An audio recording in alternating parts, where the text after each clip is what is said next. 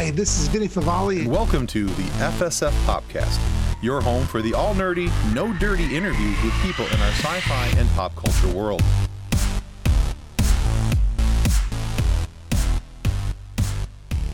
Hello and welcome to Pop Culture Addicts. Our guest today is the co founder of Comedy Central. He's been an executive in charge of production for shows like The David Letterman Show. He's been involved with Stephen Colbert's uh, events on CBS television.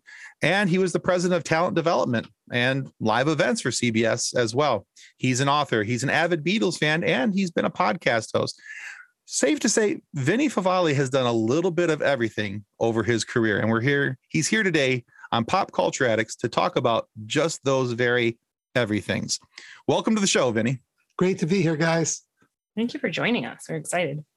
Boy, you know, sometimes when we go, you know, we look at people, we look at their IMDb list. We look at, I look, I found so many articles about you. There, there's a there's a lot of stuff in the world that has been written about Vinny Favale, um, and I've come to the conclusion you are a busy man, sir. the conclusion that I wrote all those articles.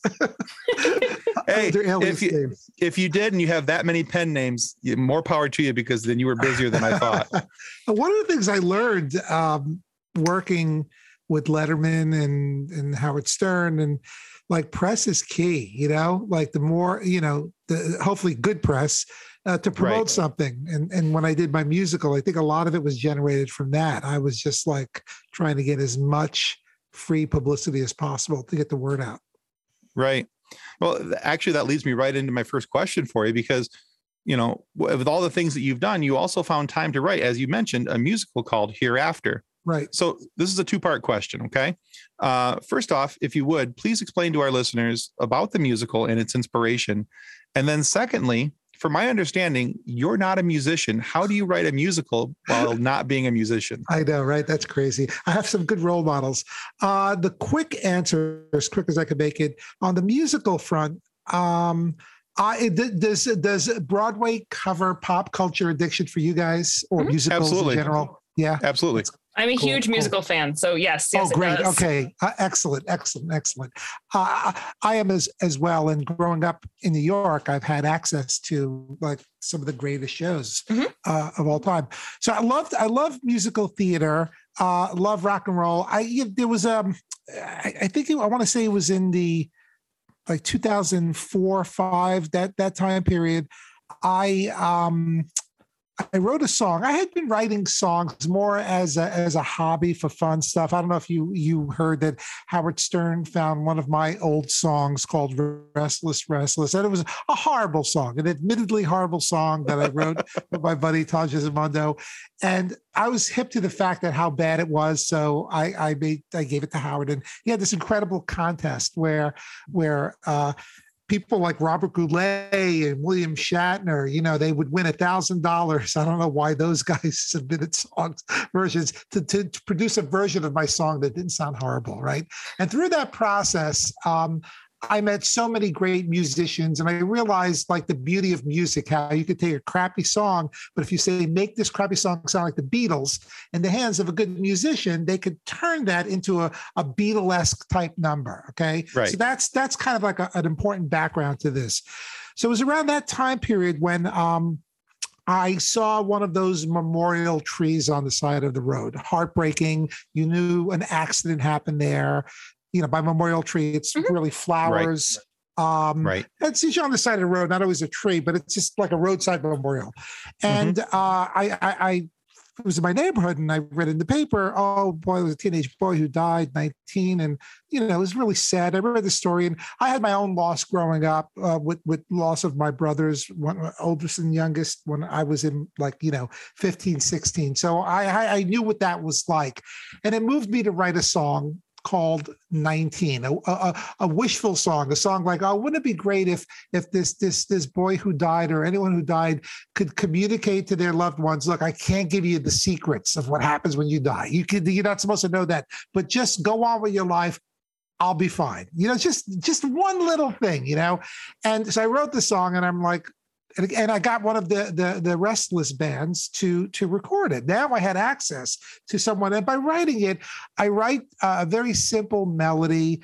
um, and and the, I'm really good with the lyrics, and and I, the, the, melodies have to be earworms because I have to be able to lottie die it to you. Mm-hmm. I mean, sure. you know, uh, even if you can't play an instrument, if you love the Beatles and you have a decent voice, you could sing the song that carries the melody. So, and and by the way, that's how Mel Brooks wrote the producers. I mean, Mel Brooks is a classic example of the guy who, first of all, his lyrics are brilliant because they're they're they're comedic, and he he he loves music. He knows music, and a guy like Mel Brooks can afford to have a great musical arranger, which ultimately I did when I did my musical. So, long story short, I had the song. It came out great, and I'm like, well, what is a 50 something guy do with a rock and roll song about like uh, a, a, a, boy who died trying to talk to his mother, right? There's, there's no world for that, you know? Mm-hmm. And then musical theater, I was like, oh, wait a second. Oh my God. Like I had, I saw Rent on Broadway and I remember seeing it thinking,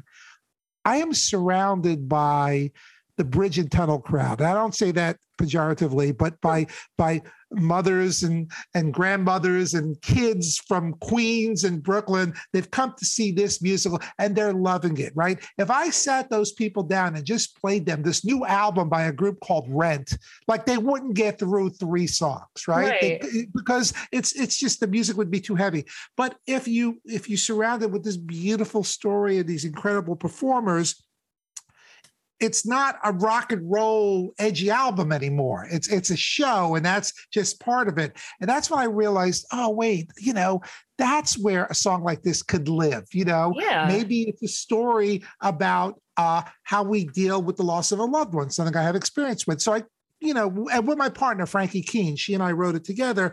We, we came up with this this very simple premise. You know, three women who don't know each other uh, find themselves in a group reading with a psychic who's supposed to be good. Like you don't know if he's good or not. They're all supposed to be the best, right? Mm-hmm. Like I got, oh, right. oh, you got to go see my psychic. You know, um, and and over the course of the show, the spirits organically come up through flashbacks, but then they linger. And then that, that's basically the premise of the show. And it takes place in real time.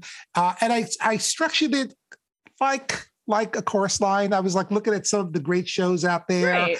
And figuring out, okay, these are kind of mirror characters. And that's how it came to be. And, you know, it was the early days of Kickstarter. Remember that the good mm-hmm. old days of oh, yeah. Kickstarter when you weren't weren't annoying your friends and family. um, and and we we had we we we had we wrote the book, we wrote the music, we had some really great demos, we had done some readings, and we felt you know now you know, the thing about a musical is like you have to gather like a lot of troops together you know? In my case it was like uh, 10 actors you know and a band. So we did some readings. We thought you know what? This is worth it. So i did a kickstarter and raised a good chunk of money but i still had to put a lot of my own money in, into the show. And and we had an amazing off-broadway run. And then that was it. You know it was licensed uh, in spanish. It's played in argentina. And uh, you know it's out there now and hopefully it'll come back again. So so that's how that all happened. That's really cool. And i agree that with rent if you're not familiar with the story if you're not seeing the characters there's no way anybody's going to make it through the opening number of that album even right right exactly. Like could you imagine like even your coolest aunt right? Or, or, mm-hmm. or, grandmother or whoever that loves Broadway, that goes to see all the shows. If you just said, hey, listen to this song, I, I think you're right. You'd lose them halfway through it. Right. I mean, they'll they'll make they'll make it through seasons of love because that's that's the the earworm. That's the one that catches that's everybody. the candy, but it takes a while. I mean, that, right? That opening numbers that that, that, that, that it's very very intense. Mm-hmm. Uh, but such oh my god, what how great is that? I know I love that show. and, and did you like the movie? I did. I love the movie. Tim is not a musical fan, so this is, Tim, this is totally Tim. out of his ballpark. Tim cured his addiction of musicals. I am I am uh, out in left field looking at at the bleachers, completely lost. So okay, well, uh, we'll, we'll rate it into other things, but let's just put a cap on that. We love Rent, we love musicals. Oh yeah, no, there, there's more musicals involved. No, no, you you can keep talking musicals. It's fine. I'm I am by my no by means. Way, my my favorite musical of all time, and it's also because it's it's it's just coincidentally it happens to be one of my favorite my favorite movie of all time is uh, Nine, um, the original 9 mm-hmm. based on Fellini's Eight and a Half. Yeah. I saw that uh, with Raul Julia uh, in, in 1982, and it, it's still an incredible score. That's really cool. I mean, I I grew up in a mus- musical theater family. My grandma was an opera singer. My parents met doing community theater. Nice. I did theater in high school, but my first musical experience was as a five year old. I'm the youngest of four, and my parents took us to Toronto and we went and saw Phantom of the Opera Oh, that's such a in the Pantages show. Theater at five was horrendous. That was, it was terrifying. But then when the motion picture came out in 2004 and I watched it again as a 12 year old, and I'm like, wait a minute. I like this. You story. retroactively fell in love with the show. Exactly. Exactly. So, you know, I've I've been to several musicals. My wife is a big fan of musicals. What, what have you seen? So I've seen Phantom. I actually enjoyed it. Um, and uh, you know the the the main theme of, of Mhm. Phantom, uh, the guitar work in that is just amazing. And so to me, I, I actually I actually don't mind that song. That's it, like you know when everybody asks me what's one song that that you know people wouldn't expect you to like, I'm like uh, Phantom of the Opera. You know, there here it is because e- most everybody who knows me knows that I am not a fan of musicals. Um, I I unapologetically hate cats. Uh, I Cats It's is a rough actually- show. It's it's not that yeah. It's not as bad as it should be uh, uh, as a musical. The movie, I, I can't speak to that. I won't. I haven't seen. I didn't see the movie because I didn't I didn't feel like reinserting bamboo shoots under my fingernails. Um, so, so the movie the movie has its has its upsides like i love that they they sort of gave it a plot it wasn't just the song lyrics of a book of poetry there Right. was a, an underlying plot with Macavity's plan they they kind of spelled out what he was doing a little bit more other than that it was atrocious yeah, see, I've I've gone to uh, let's see, Miss Saigon, Les Mis. That was good. Basically, got Les Mis Um, is great. Les Mis is I- I, I spent three and a half hours looking at my wife, going, "What's happening? What what why is why are All they singing this- it?" really, is all this happening just because of a loaf of bread? What's going on? Yeah, I was completely lost in Les Mis. It just it was it was bad. See, I have a problem with people uh sing talking to each other when they could just like talk, you know. and so that and that's probably even more why Well, I hate cats because the now it's people in cat outfits doing it. It's just like yeah, yeah. In, in the movie Les Mis, I wish Russell Crowe would have talked. I mean, they ruined that movie. You know, they just there's just just hire singers. You don't need actors to sell Right. that movie. Um, I mean, Anne Hathaway did a fantastic job as Fantine, but Russell Crowe, yeah, that wasn't that wasn't good. Uh, you know, like like if you so so Tim, if you saw um the Les Mis, uh, Kathleen, you probably saw this the Les Mis concert on P, on Mhm. PBS where they where they they do the show not in costume, they're just singing the songs. That's you would like that. That's really cool. When I My my- recommend looking that. up the 25th anniversary one. yeah, right. That's Yeah. one. My wife used to have it back in the day on uh, something something or other Les Mis on CD. Yeah, that was a triple CD set. That was a that was a, a huge. Yeah, she had she had that and we lost it in a move. Not my fault, by the way, not Okay. my fault. I, d- How did- but uh we lost it in a move and I I was not sad. Uh I think the is the 25 the 25th anniversary of Les Mis is the one with um, Nick Jonas in it too. No, no, Jonas is a later one, I think. Oh, you're right. You're right. You know, it's been so long. I think the 10th anniversary one is the one that has the original um, guy in it. Um, The original Jean Valjean. nine was a disaster as a movie. Horrible. I thought they did. You know, how could my favorite? It, that was a mashup of my favorite movie, Fellini's Eight and a Half, and and and my favorite musical Nine. How could you go wrong? And it was horrible. I went and saw Les Mis twice in Kalamazoo. It was at um, Western Michigan University's Miller Auditorium. Um, they've got this really cool, or they did um, when I lived on that side of the state. They had a, a volunteer usher program. So my aunt worked for the school, so she could volunteer to be an usher for shows, and then she got my mom and my brother involved in it, and they could bring a guest usher. So I mean, you're standing, hold, handing out that? pamphlets for the for the show, but then you get to sit and you get to watch the show. Oh my God. So I went and saw Les Mis cool. twice. I saw Jersey Boys, saw That was Wicked. great. Great. I didn't like Wicked. I, I don't know why. I just I, it rubbed It's hard me to the get into. way. Yeah, yeah, I, and I'm not a fan of uh, Idina. How did how did John Travolta pronounce her name? Idina Menzel. Her, Uh, her Adele voice- Dazeem. Yeah, Adele Dazeem.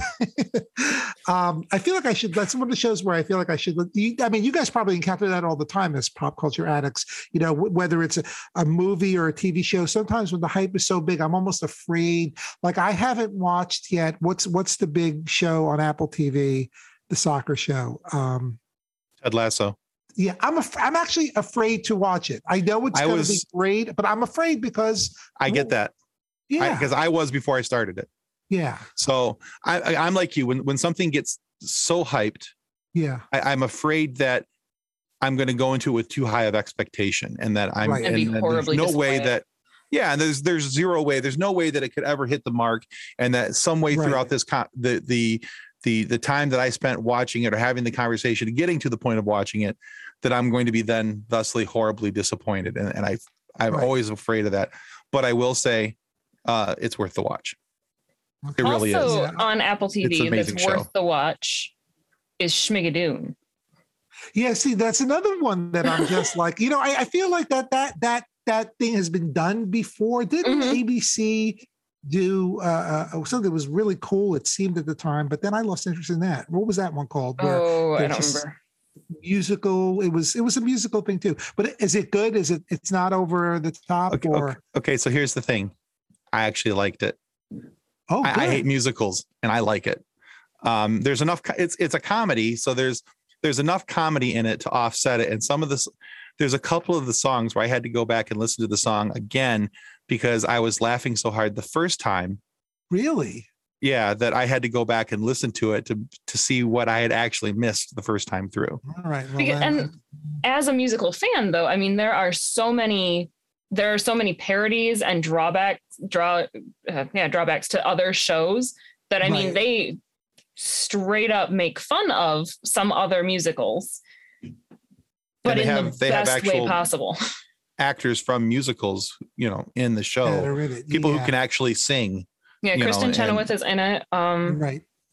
Yeah, Yeah, it's really- Yeah, I have to It's check that out. actually It's really got well great done. actors. Yeah. All right. Well, Yeah. then I, I need to I need to do that one. an entire musical number about corn pudding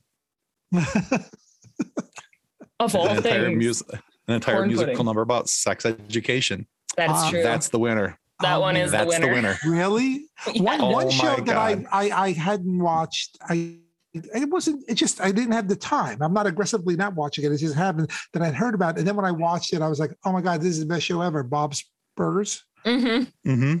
It, it's phenomenal. It's That show so is hilarious. like, like how was that on for so many years and I didn't watch it? I didn't see it. Uh, so I love that. I still watch The Simpsons. Oh there you yeah. go. Excellent. So still on the the musical topic a little bit. We had talked pre-show about um having interviewed Art Bell recently. But my husband actually found a video of you and Art Bell talking about Mel Brooks, who we've already talked about a little bit.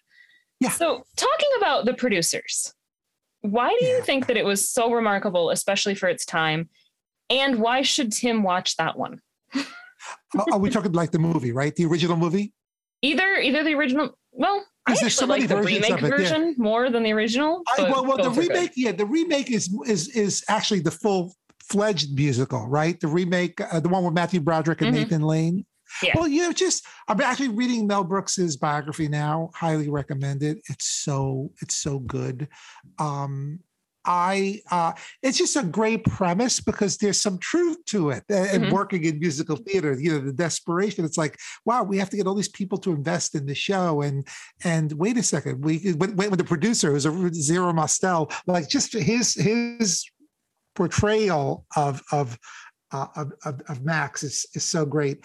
But I think yeah, I think you should you should you should probably start with the. I think you should watch both versions. I, I would start with the original only because Gene Wilder Mhm. and Zero Mostel. How do you go go wrong with Right. that? And it was Mel Brooks's uh, second film, I think, or first film. It was you know, and and and it's amazing how you know it's only like it was less than it was like 25 years from Hitler, the time Mhm. span. You know, this is this was in the mid 60s, and he's making a movie where obviously he's making fun of Hitler, but still, sometimes people right now you couldn't even get away with it. I don't think because No. people couldn't look beyond the swastika. They was like, well, it still has a swastika, so we, we you know we will not allow this as even Right. though they're making fun of it like in a real Busby Berkeley kind of way, right, Right. on the stage when the woman uh, formed that uh, uh, the symbol. But um, yeah, you really you really should see it because it really is funny. And it was and if you're a Beatles fan, it was George Harrison's one of his favorite films. Ooh. Oh, really? Okay. yeah, passionate about it, loved it. See, and loved it. Did not know that. I convinced my husband to watch it with me. He tried to watch the original with Gene Wilder, but he's not a Gene Wilder fan. He okay. struggled with that one. He's not a Matthew Broderick fan either, but Nathan Lane won him over. Oh, good. Yeah, yeah. Nathan Lane truly is when he does uh the um betrayed at the end at Mhm. the, when he's in when he's in jail and you know um, the great thing about Mel Brooks is talk about like Schmigadoon. Mel Brooks knows all the tropes of of Broadway as well and all the little tricks and that's kind of the the recounting number. The you know it's not in every show, but you know the big number that kind of calls back all the things that came before Mhm. and and Nathan Lane when he does that, oh my god, I know, I love that movie. Incredible. Yeah, it's really, it really. I'm going to go watch it after this now. You've got, you got me all excited. It's so funny. see it on Broadway? My, I have not. I did not see it I live. did. My I saw it on Broadway with the originals. oh, my brothers went and saw it in Toronto, and oh, it would have been 2002. Who was in it when they saw it? Oh, I don't remember who was in it then. Because so many stars were doing it. It was. It's like one of those shows, like The Odd Couple, where I think it was uh, Martin Short had done it for a while, and Jason Alexander. Yeah, I don't remember who was in it when they saw it, but it was so funny. Is so my brothers come back from Toronto with the mom. Have you heard of this musical? And my mom's like, no. Okay, well, I found it on DVD and we're gonna watch it. It's like, Oh. oh boy, Oh Okay. no! Oh no! Oh no! and advisory! Advisory! right, yeah, like my my brothers were in their twenties, and it was the what on earth did you just have me watch? Like my mom was both amused and appalled. That's great. Yeah, but it is it's become a family favorite and somehow gets quoted frequently and randomly sung throughout the house because that's the kind of family that we are. We do sing at each Oh. other, Tim. I, I don't understand why you think that's At weird. dinner, you see, right? They don't talk; they sing. oh, hey, you know, to each their own. I mean, I'll sing Beatles or Pearl Jam at you, but you know, I don't know about that. Yes, Beatles, Beatles. So, all right. So, Vinny, earlier we talked about how you spent 20 plus years at CBS, uh, overseeing, you know, a lot of the uh, happened on, on late night, whether it was Letterman or, or Colbert. Uh, but we also, you know, in, in our research found that you did a lot of work uh, with Howard Stern. You you guested often uh, on his show as well. Now, depending on who you talk to, Stern is either the savior of modern talk radio or the devil in the flesh. There doesn't seem to be a whole lot of middle ground when it comes to, to Howard. So, what's something that you wish people knew or understood about Howard that you don't think most people do? Yeah, I wish um, they all had the benefit of seeing him off the air or knowing him off the air. Um, just uh, a, a great guy, and and and and just could see the wrestling, you know, the pro wrestling aspect of the show. Things that were like there were even a couple of times where he it was one thing happened. I forget, but it was pretty bad. And where I was accused, oh, someone like uh, Letterman allegedly had said something negative about Howard uh, in a pre-tape thing, which wasn't true. It was like Sal called it in as and, and lied to Howard, but got Howard angry, and Howard started yelling at me. Um, Sure. You know, like you know, when he's really mad at, at Dave, but he's yelling at me about Dave. You tell him this and that.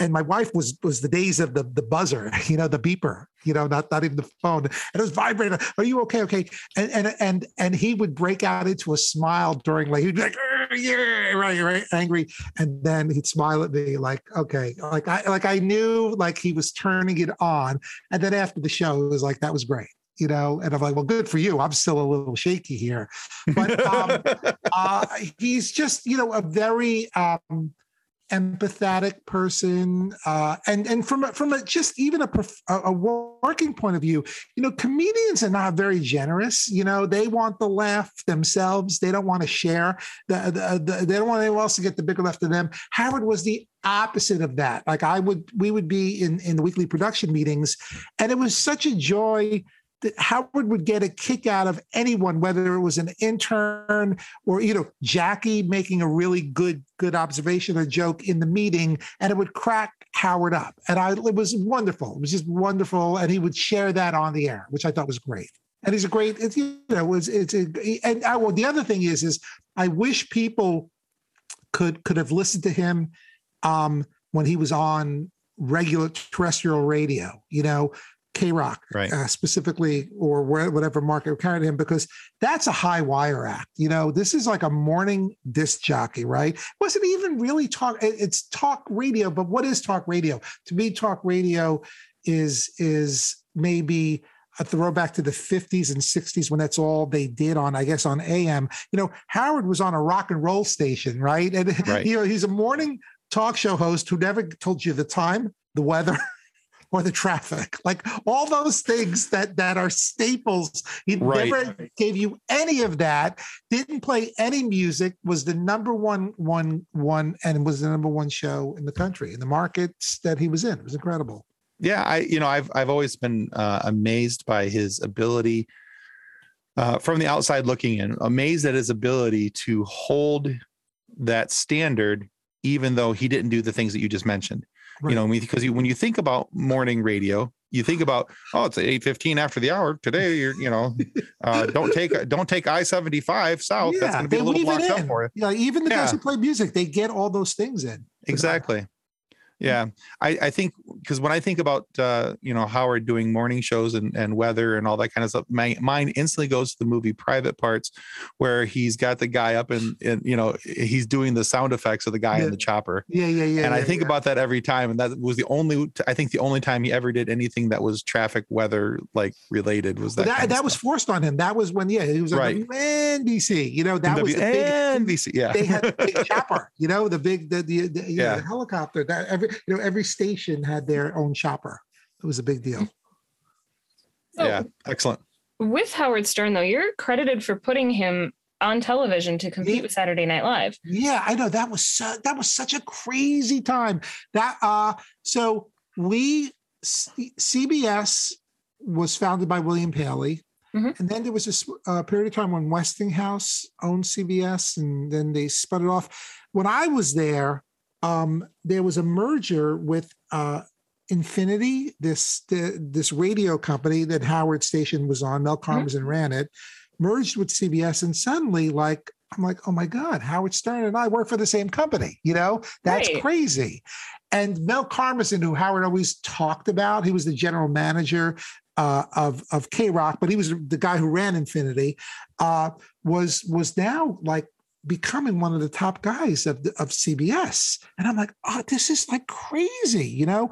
So I remember seeing Mel introducing myself at, at CBS Black Rock, the big headquarters, a famous building, and going, hey, Mel, Vinny Favale, good to meet you. I've had of late night, big Howard Stern fan, big Howard Stern fan, and and uh, you know we got to do something together. That that was just something I was saying. Like I was completely forgetting that I was the head of late night, you know, mm. and that that that someone else might get the impression that I actually had had the ability to deliver on putting something, putting Howard Stern on the air. Uh, my boss Leslie Moonves was the one who who had obviously the authority for that. So Mel goes, "Oh, so nice to meet you. Great. Well, let's have a meeting with Howard." I'm like, what? That like uh, what that i was like oh my god. So let me clear this with my boss who was great. Leslie was like no no do it do it. Let's let's figure it out. And and we met with howard and it was amazing. And you know howard wanted to he had done uh, the channel 9 show. That's how what people call it. It was a local 11:30 show just in New York, but it was a super station. So with the early days of cable, it was carried throughout the country, mm-hmm. and it was a great show, extremely low budget. And Howard worked really hard on that. And he said, "Look, you know, he was doing the E show, which is really just cameras in the radio station, right? So like, well, what's this Saturday show going to be? And and we realized uh, um, my, my, my boss at the time, Mitch Semel, the guy he and I w- were the ones who were figuring it out.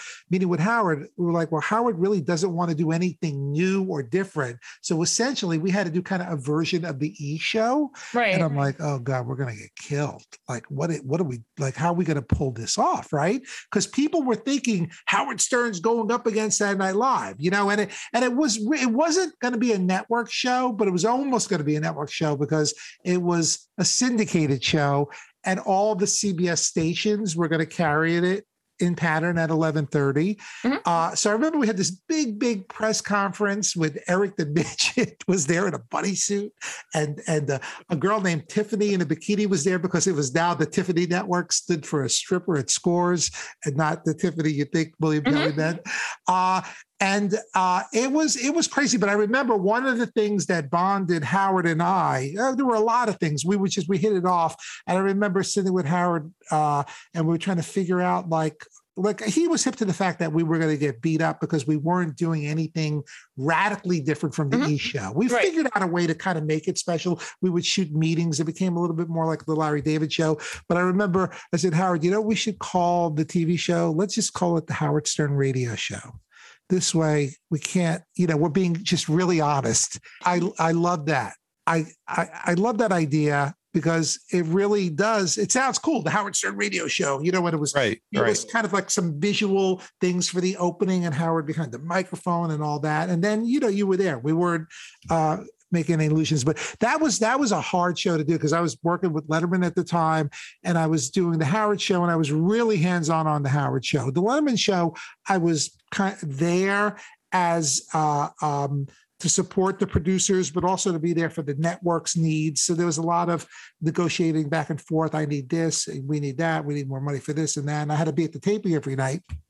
But the Howard show was brutal with the censors. You know, I think Howard felt the um the more over the top he could make the show, the better it would the more different it would be from E, you know, and and, and so we had like Siamese twins on, and it was just really people joined at the head. It was it was crazy. It was intense. There was a a, a- a lot of a lot of things that um I tried to help him, you know, get everything he wanted. But you know, like if you have the KKK guy on, who was a running character, not a character, he was a real guy, and Howard was brilliant by showing what an idiot he was by letting him just speak freely. Right. Well, that doesn't fly on on network television or even syndication Right. television. The N word, you can't say the N word, and it is actually amazing. I wonder if Howard could get away with that now on K Rock because they were liberally using the N word again, spouted by an idiot. You know, um, right. Right. so stuff like that. You know, Howard pushing back when we needed to bleep stuff like that. So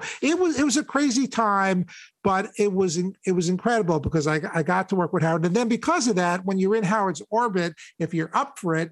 You're on the show, you know. You you become part of, of the show because Mhm. his whole life kind of mirrored what, whatever happened in his life would be on the show the next day. He'd filter out. It was actually the thing that was amazing is as open as he was and, and shared everything with the audience, there were still a lot of things going on behind the scenes with us in the show that he never talked about because he was genuinely angry about things and he mm-hmm. didn't want to bring everything up. It was it was incredible. Right. Right. I feel like though his his show kind of set the the pattern for for a lot of modern podcasts and vlogs and yes. it is kind of the he you guys set up this this is how you can do it show people what your life is show people what it's like inside your studio and i feel like a lot of us podcasters are following that that Yeah. sort of model because of the show Yeah, I mean, when you look when I when I look at Tim's backdrop over there, you know, like Howard's studio had all these little things, uh, you know, the the you know the Jackie puppet and and you know the the Larry King one uh, um, uh, mugshot, you know, photo there. But there were cool things like audio carts and cool lighting, and yeah, it's it's actually kind of easy to replicate now. You're right. It, it did it did invent the long form talk you know the Yeah. the and it was you know it's interesting though like one of the things i loved about howard's show too was the phone calls, like the people that would call in, Mhm. and he would kind of sometimes he would discover the next, you know, Wack Packer or or or or just you know get into really great conversations, and that's the one thing I think I guess podcasts can't do well they can but it's like it's it's not in real time you know the thing Right. about uh, you know podcast unless unless someone calls me right now when we patch him in you know this is just going to be the three of us so Mhm. that's and i guess Right. that's kind of what what clubhouse comes close to that right that app where people Yeah. are just although that that scares me like i i, I don't i don't quite i'm not quite sure what's going on there uh, sometimes I just want to hear it and be anonymous, but like you know, your name shows up. Vinnie Favale is in the room. No, no, I'm not here. I just want to hear what you guys are doing. You know? Right. Right. I just want to. I I just had- want to listen. I had that don't for a little while. I got, I don't know. It, it, it turned for me, it turned into um, just either uh, somebody, you know, as a marketing tool for some people or a political tool for, for other people. Right. And, and I got tired of got, getting invited to the only those types of conversations when I clearly have no interest in either of those types of conversations. And uh, so I just deleted the app. I, I got tired yeah, of I, I, I, uh, same here. Like, and then sometimes, like, you just want to, you want to listen. Even, even like, I might want to go into one that was uh, uh, on a completely different point of view from mine, because I just sometimes it's good to know what the enemy's up to. You know, Right. you know, you know. So, so okay, if there's a neo-Nazi clubhouse, kind of fascinated by to hear what what what these dicks are talking about. But now you're in there, your name is in there. God only knows like how it'll probably haunt you. Right. So Vinnie Favale, God- you were we have a screen grab that shows Vinnie Favale in there. Yeah, God forbids the wrong person see your name in there. And yeah, yeah. And then if you're in there too, they know you're in there, and then you can't like like like that's a great thing about radio. Like if these nuts are on the radio, oh, I, I could hear them, I could listen. Right. No one knows, and if I want to call up, I'll call up. Right. Yeah, that's that's one of the downsides uh, of that app is that there's not a lot of anonymity. Where if you want to go listen to something anonymously, that's that's not really going to happen. So, Yeah. but um, But Twitter, Yeah. the great thing about Twitter is, which I still I love Twitter, and I don't engage in Twitter. I'm just very very passive. You know, I just I just Mhm. I follow uh, a great uh, you know great cross section of people, and sometimes the poison gets in. But I even want to see. I want to know what Scott Baio's thinking about because it's like what what is happening here? You know, like you know, no, it is fascinating. It's like you know, it, it was it was actually disappointing. You know, in some cases, like some one of my favorite bands uh, was the Raspberries. Yeah, great, you know, early '70s power pop outfit, like up there with Badfinger. You know, Mhm. post Beatles, the best. And then it's like, oh, Eric Carmen's like just a raging, raging, you know, uh, supporter of things that I am not into, you know. And I'm like, okay, I got to separate the politics from, you know, and so that's that's just a case of knowing too much. right. Something. that becomes difficult too, though, when it's somebody that you know, somebody that you want to follow, uh, you know, because you like all these other things by them, but then there's this one glaring Yeah. huge thing, and you go, ah, yeah, I don't know if I can, I don't know if I can get with that. Yeah, Um, yeah, and, and it just it becomes a distraction, and then you're like, Mhm. oh, geez, okay, let's let's try to forget that one. Um, Right. And Facebook does it too, just on on a personal level. Sometimes you, you're finding things way too much about you know friends that I just I'd like them the way I think I remember them. I don't need to know all that other stuff. Yeah. Exactly. I do that every once in a while. I look up people that I went to high school with, and I'm like, eh, no. Yeah, there was I'll a reason why I didn't I'll talk with you. that reunion. I'll skip that one. Exactly. Oh, There's a I reason was- I didn't talk with you then. I was There's so reason I don't talk happy. My now. 10 year reunion was in 2020, and oh darn, there was a global pandemic. What am I gonna do? Oh no. Oh, shucky darn it. Yeah. I can't go see you guys. Didn't like you then. I don't like you now. So It was an easy pass. it was. All right. So, Vinny, you've been part of three different podcasts. We were talking about how, you know, Howard show kind of led into the, the world of podcasting, but you've been a part of three different podcasts uh, as the host of currently of three podcasts, um, you know, host, co host. Uh, I certainly respect the amount of effort that goes into that. Now, one of them was a, a one off, like radio style mystery. uh, Oh my god, episode. that one! Let me tell you something. That is that was so great. I, th- I think I invented Serial. I did that before Serial existed. The the, Right. the podcast. Uh, Yeah. the, yeah, the, the the mystery of Don Val, right? Yeah. The one, Mhm. yeah. That was Yeah, so you had that one. Um, of course, you have the one that you co-hosted with Art Bell. yeah. Uh, and, you know, as as the co-founders of Comedy Central, called Constant Comedy. yes. And then the and then there was the third one, which I was the most interested in about. Not that I wasn't interested in your No, show no, with no. Art as well, but uh, I am a Beatles fan, and so to have one that was Beatles themed, uh, I Oh. thought was really cool. Now, there's a Beatles fandom here with both Kathleen and I, um, Right, and right. their influence on pop culture is undeniable. Uh, you know, just it's huge. But It's what was it about? Yeah, exactly right. But what was it about their music that made you want to deep dive into their library of songs and do a show dedicated to their music and their influence on pop culture? Yeah, well, well, the, the the the one that you're referring to, it's funny because everybody, I I'm actually I currently listen to I think 15 different Beatles podcasts. There's just there's so many. Something about the Beatles is a great one. Mhm. Um, so there's more than enough out there. And this one actually, I I did this. The one that we're talking about is called uh, Beatlesque, right? There it is. right? Yeah. Meet, yeah, yeah, meet the Beatlesque, right? So I said, okay, what could I bring to the table? I did this be, actually before podcasting. I did it for my for an old website where I just put it on an audio player. You know, there wasn't even you know you could listen to it through the browser. So, um, and I said, well, what can I bring to the table? And then I'm just like, there were two that I actually were were, were working on. One was Beatles cover versions. There are thousands of, of of of versions of Beatles songs, like Bing Crosby doing "Hey Jude," which is unbelievable. Some some so bad they're good, some that are interesting. But I I wanted to focus on Beatlesque because I remember when I was a kid, my brother would always used to make fun of me when I come home with a new record from EJ Korvettes. It's like, oh, you don't love these guys; they sound just like the Beatles. I didn't even know the word Beatlesque, you know. But that would inform all my musical passions. Like, gee, the Beatles had, did a lot of music 200 some odd songs 12 albums mm-hmm. but i wanted more. I wanted more. And that's why i fell in love with xtc and 10cc and band Oh, yeah. And the Pezband and Fotomaker and the early 70s were a time of of that. But even now even now there's there's there's there's still music coming out that's Beatle-esque. And sometimes the band's just got one song in their canon that's Beatle-esque. That's all I care about. So I did, I think, seven episodes. I have a maybe a hundred more songs that I need to do. I just have to find the time because, as you you, you guys know, uh, it's it's just so time consuming to just What's you know, what's time?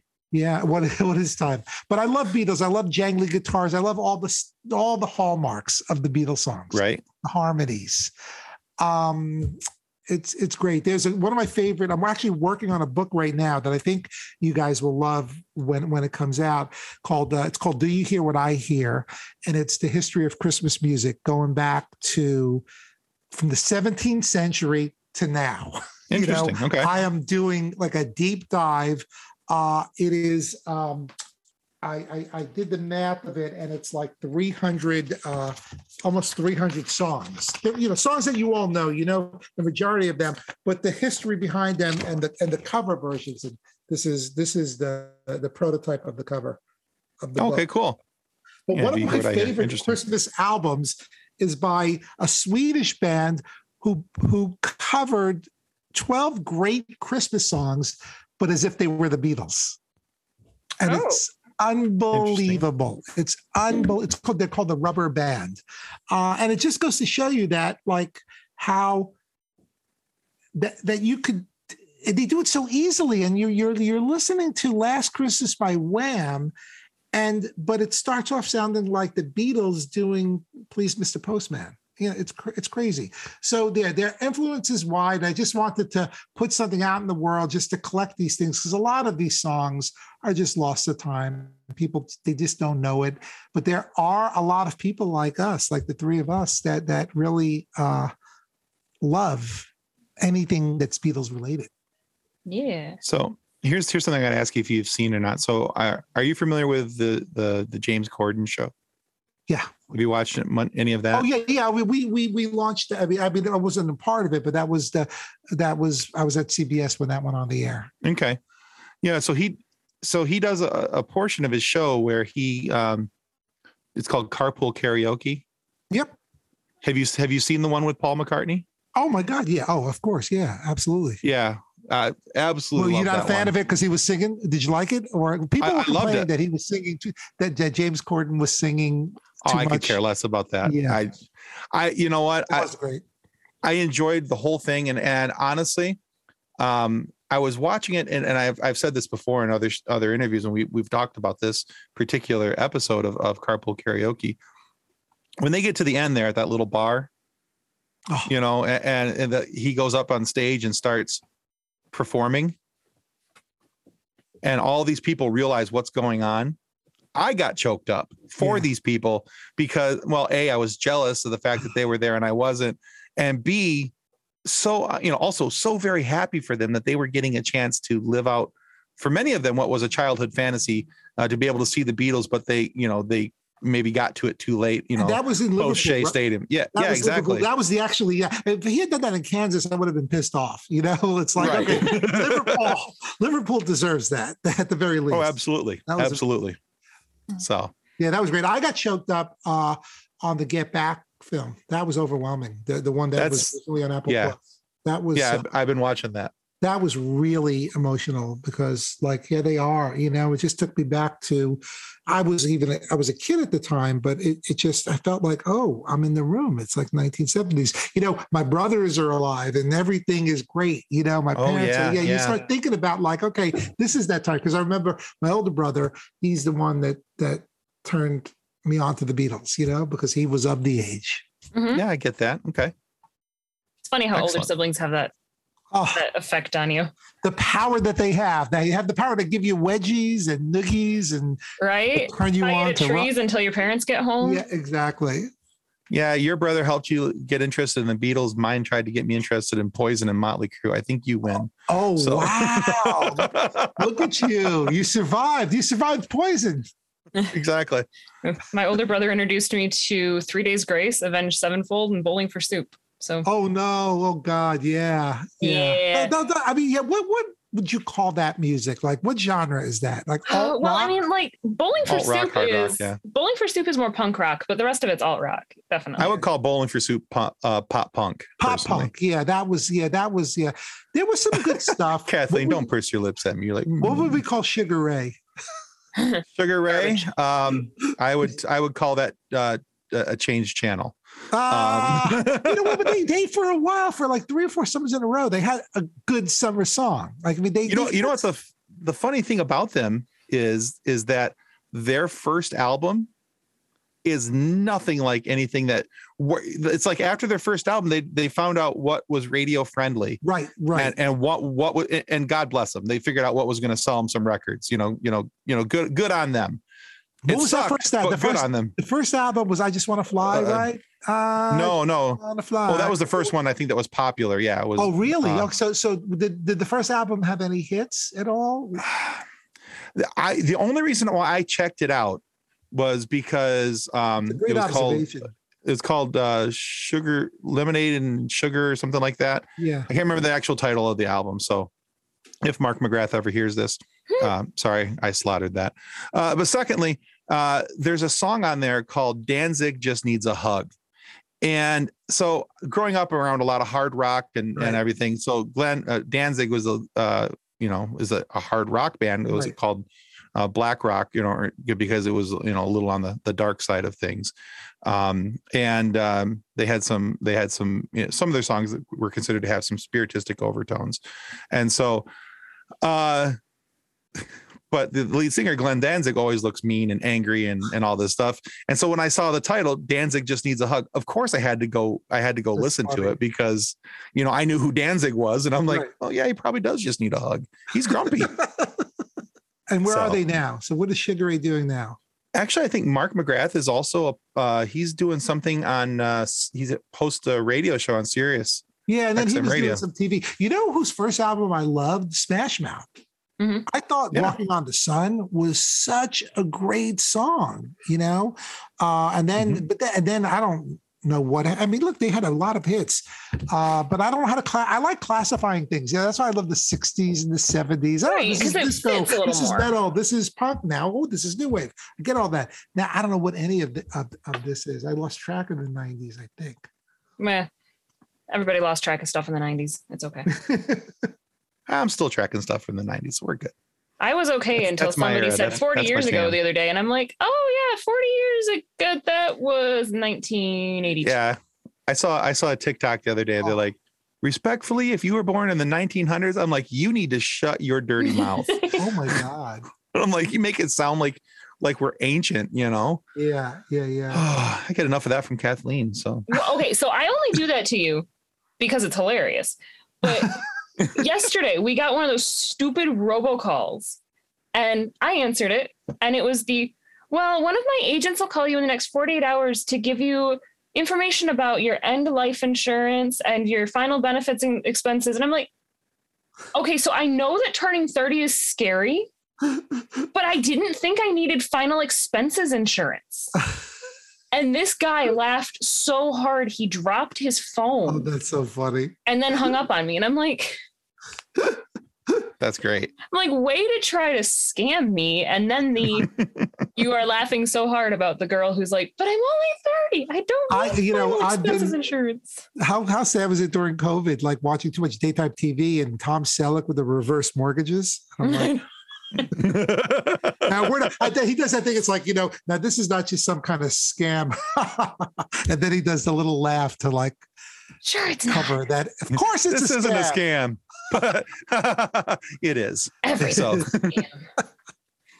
almost needed to do it like a Jedi hand wave. You don't notice me. This is not a scam. I Oh, am not cheating you out of your money. Yeah. Exactly. So rewinding a bit, talking about your musical, it is the it's available on your website and on Bandcamp. The the Yeah, the soundtrack. soundtrack's on Bandcamp, and there's uh, a hereaftermusical.com has got a ton of stuff on there. A lot of video. There's a YouTube channel too with all that stuff. So, if you could go back and tell your younger self about all of the things that you've done, about your musical, about Mm, working on television, do you think that you would believe you? No way. No way. no way. I wrote a um I wrote a piece. Uh, it's at vinniefavale.com. Um, this year is the speaking of 40 is the 40th anniversary of me being on Letterman, doing stand up on Letterman. 1982 and that was such an amazing year for me because it was my first job working um I was like living with my parents, going to I went to Catholic school for nine years, and then I went to a trade school, a high school, a trade school where you go because there's no other choice in life. And I was afraid of electricity. I was taking elect- electrical engineering, and I was afraid of electricity. Uh, but uh, so so like I, I when I went into college, I had like zero academics because trade school does not stress stresses very little other than the trade. There was no mm-hmm. languages. There's really not math, English, history, nothing. So I was a total rube going into college, and just luck, luck, luck. I got a job right out of college working for WNBC. You know, working in NBC. 30 Rock. And I, yeah, and I, so, so at the time it's happening, I, it all felt like a dream. Like, I can't believe, like, I, I, you know, I used to, you know, watch Johnny Carson and, and when his show was coming from 30 Rock, uh, where Fallon does the show now.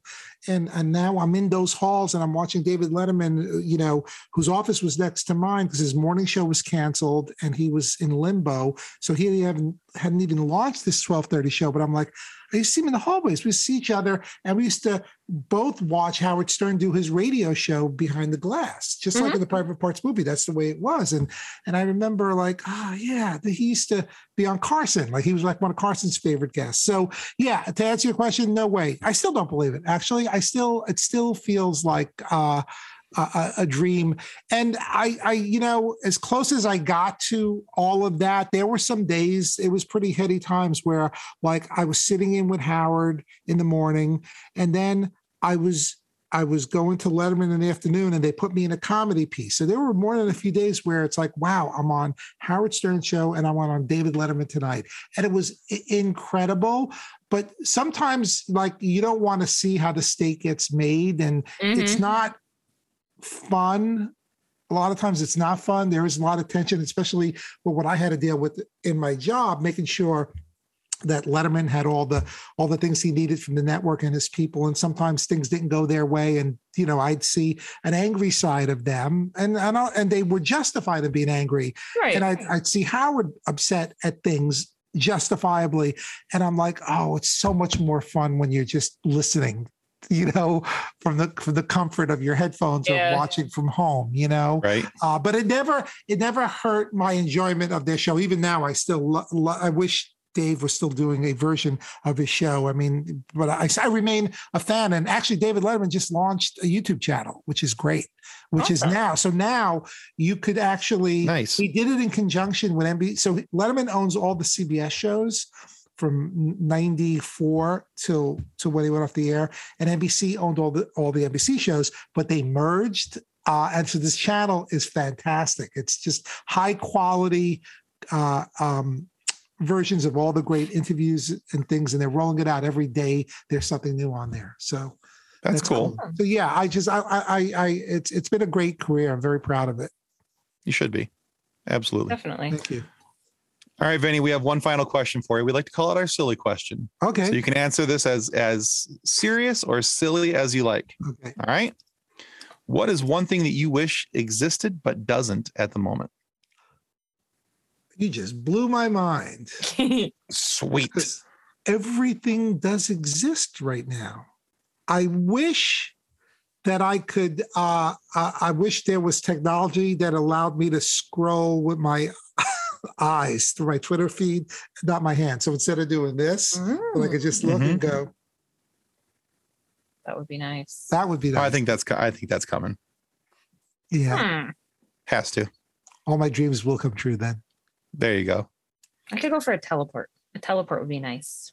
Oh wait, I wanna- teleport like time travel, hmm or or or te- teleport like you could just go to to uh, from one Like, place. like just an another. instantaneous teleport. Like I can I can stand on it. I can push a button, and then I'm at my mom's house instead of a Okay, so drive. that's not time. That, that- not time travel. Just oh yeah, that's probably more realistic than time travel. Where I'd like to go back 50 years ago, which would be cool. But I think like Star Trek, right? Where you Mhm. just get, beam me up. beam Mhm. me up. yeah, You Yeah. think that's? Do you think that's doable ever? probably not. But No. No, I think you're going to have some human soup for a while before that actually. Really? Uh, But what Yeah. if what if there's a version of that? Like what if what if they could figure out a way to do a holography of you at Mm. I guess the, the, the, the benefit of that would be your mom, not you, because you would still be here.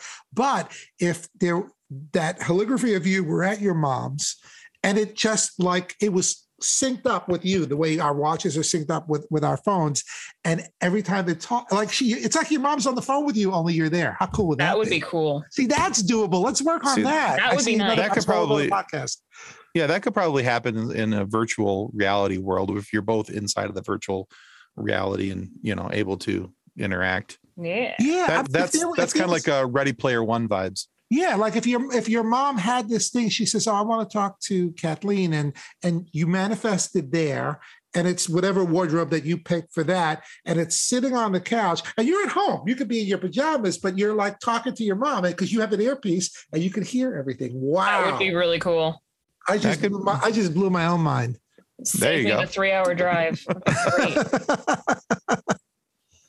Great. Oh, Vinny, thank you so much for talking with us today. oh, thanks. This is fun, guys. I really enjoyed the conversation. Definitely. Oh, so, thank you. where can our viewers and our listeners go to find out more about your work and what you've got coming out? Ooh, go. I guess the best place is uh, vinniefavale.com.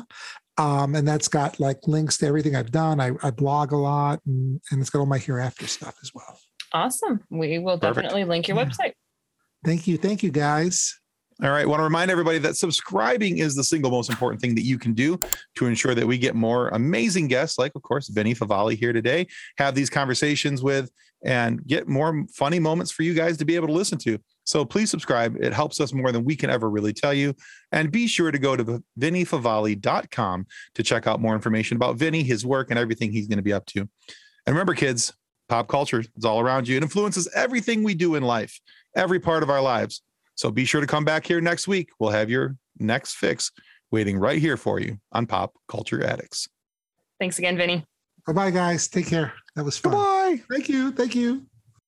On behalf of the rest of the hosts of the FSF Podcast, we want to thank you for listening to this episode. If you'd like to be a guest on a future episode, please contact us by means of Twitter or Instagram using the handle at FSF Podcast. Or go to www.fsfpodcast.com and click on the Contact Me link. Thanks again and hope you enjoyed the episode.